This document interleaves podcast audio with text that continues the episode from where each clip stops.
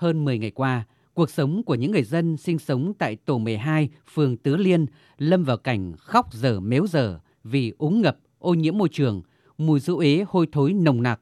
Nhiều gia đình đã phải đi thuê nhà chỗ khác ở tạm.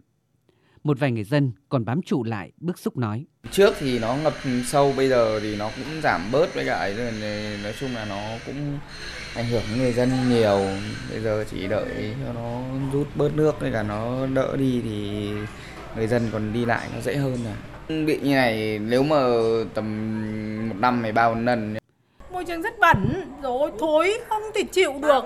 Thế rồi nó vào cả trong nhà. Bây giờ hiện nay là các cái bể nước ngầm của nhân dân ở đây là bây giờ bị ngấm nước là không dùng được. Thế là nguồn nước sinh hoạt là không có. Được biết tình trạng này đã diễn ra hơn chục năm qua, nhưng vẫn chưa được các cấp, các ngành giải quyết dứt điểm. Đến hôm qua, mùng 6 tháng 6 cơ quan hữu quan và ủy ban nhân dân quận Tây Hồ đã bố trí máy bơm công suất lớn để tiêu thoát nước.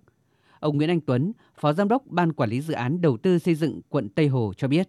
Trước mắt để giải quyết cái phần úng ngập cho bà con nhân dân thì à, giao cho Ủy ban dân phường đắp tạm những cái kè đất bằng bao đất để bơm nước từ trong ngõ bơm ngược là trở lại ra hồ Tứ Liên. Tuy nhiên là với cái lượng nước mưa lớn thì nên là à, thời gian vừa qua là à, bơm nước ra là chưa chất ứng kịp.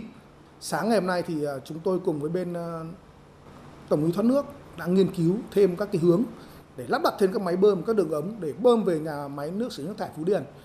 Sau khi mà bơm nước ở các ngõ ra bớt ra và bơm nước ở hồ Tứ Liên tiêu thoát vào hệ thống thoát nước chung ấy, thì à, sẽ chỉ đạo các đơn vị vệ sinh môi trường trên địa bàn quận tiến hành công tác vệ sinh ở các cái ngõ xóm này.